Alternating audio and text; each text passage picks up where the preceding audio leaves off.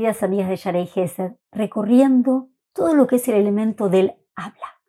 Tan importante aprender las reglas.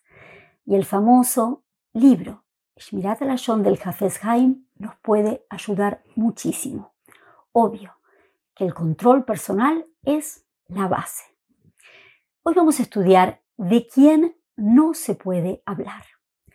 Todo comentario negativo de otro yudí, de otro judío, así sea familiares cercanos, si es negativo el comentario, es la shonarra. Esto muchas veces es complicado, por ejemplo, con los niños. Parece que las criaturas en la casa es permitido hablar de ellos, porque es educativo, porque tal vez no se pueden defender. Es exactamente lo contrario.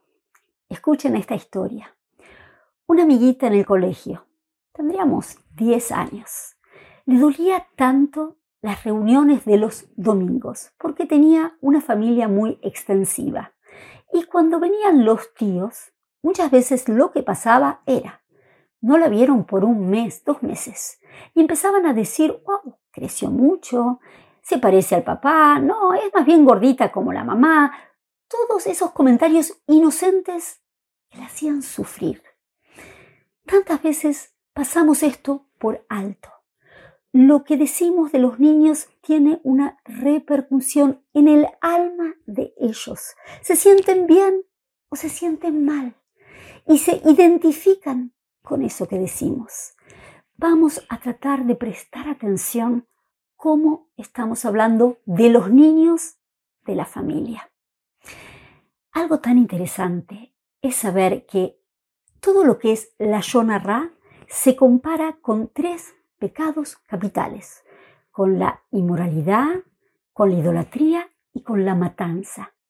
Vale decir algo tan serio como todo esto en el pueblo de Israel tiene la misma balanza el hablar mal de otra persona. ¿Por qué? Exactamente porque matamos a un ser humano criticándolo. Lo hacemos sufrir, lo hacemos menos. El matar no es el sacarle la vida, es sacarle el cabot, el honor de esa persona. Entonces, esta semana especialmente a prestar atención cómo hablamos de los niños, porque ellos de alguna manera no se pueden proteger como un adulto. Entonces puede ser mucho más fácil ir por la dirección de hablar, hablar de ellos. ¿Cuánto hay que prestar atención en esta dirección? Hasta prontito.